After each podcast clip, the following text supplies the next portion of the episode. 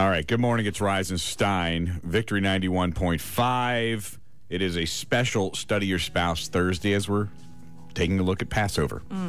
What a cool, cool time, isn't it? Mm-hmm. Ray Haynes is here. Ray's teachings are posted at the Rise and Stein and the Victory Facebook pages.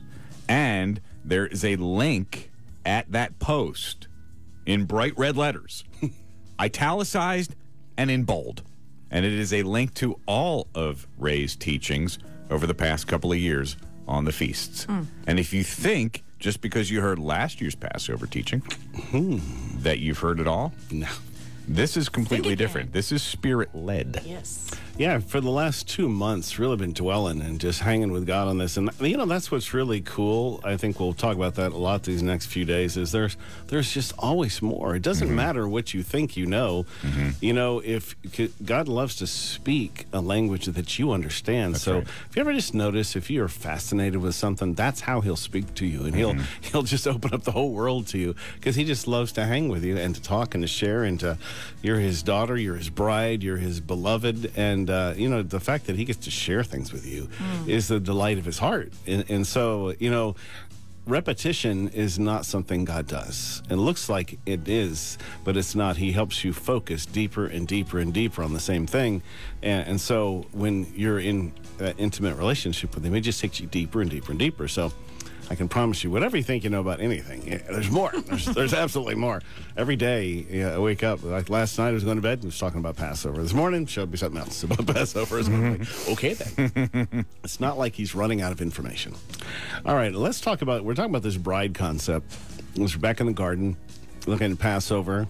The, the, he was slain for the foundation, and that foundation is really this wedding in heaven. And so we, we watch ourselves becoming in this relationship. But most of the Old Testament, you don't see the bride relationship, you see this father son relationship. Mm-hmm. And I heard a loud voice from the throne saying, Look, God's dwelling place is now among the people, mm-hmm. and he will dwell with them. Mm-hmm. They will be his people. Wow. God himself will be with them and be their God. He will wipe away every tear from their eyes. There will be no more death or mourning or crying, for the old order of things has passed away. Now, it is an awesome thing to be a child of God. I mean, how do you define how awesome that is? What level of awesomeness do you have to reach there? But creation, Well, I don't want to interrupt. that's okay. I don't want to interrupt, but that just that just struck me. You, you know, I spent time with a friend of mine who does not know Jesus. He's an atheist, and yesterday he was talking about all of the awesome things he gets to do. Or not. But being a child of God is not one of them. Being an under, understood, understanding that he is a child of God is not one of the things that he thinks he gets to do. So when you said that, that just struck me. Of all of the things before God saved me, hmm. I thought were awesome.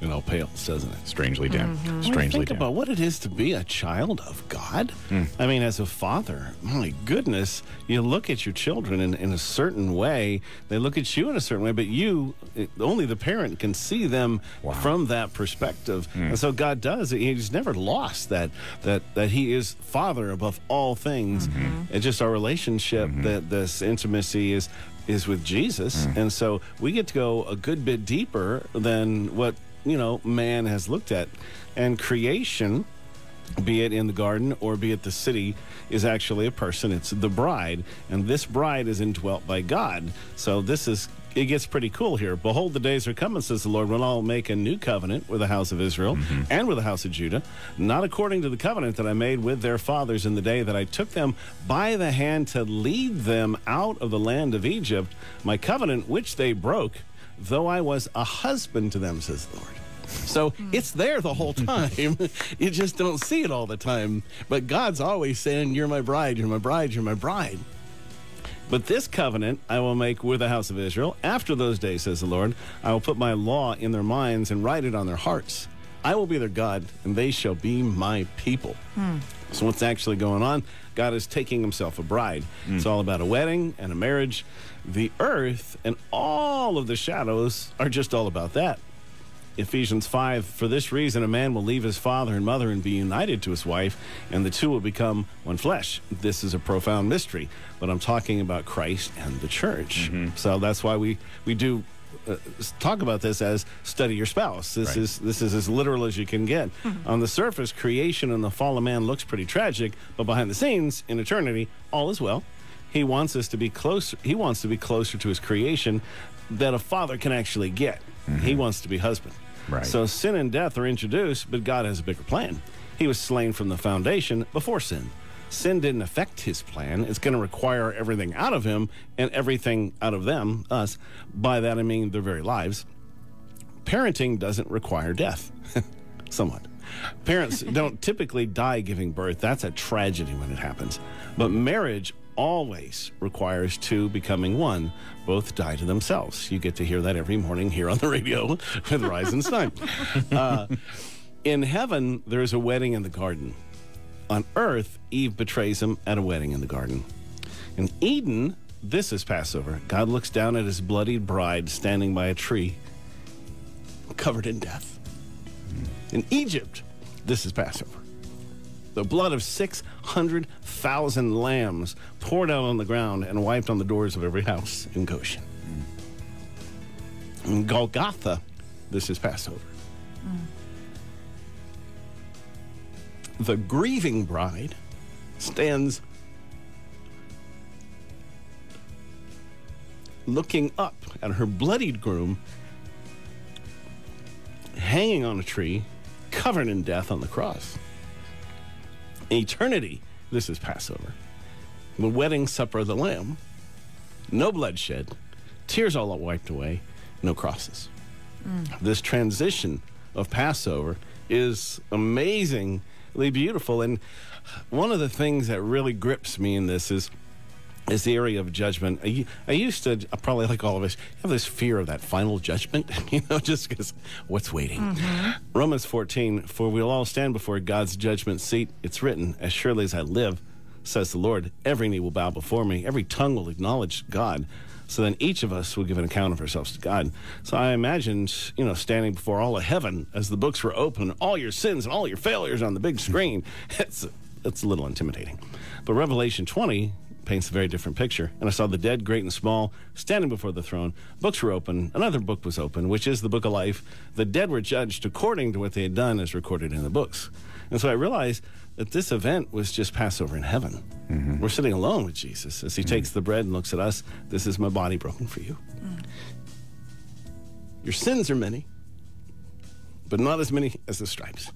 Your failures are many, but not as many as the holes. Mm. I've longed to eat this meal with you here forever.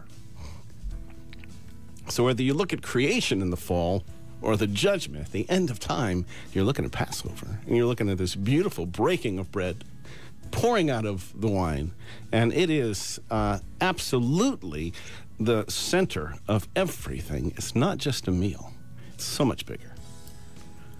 How beautiful a story this is that I never heard growing up.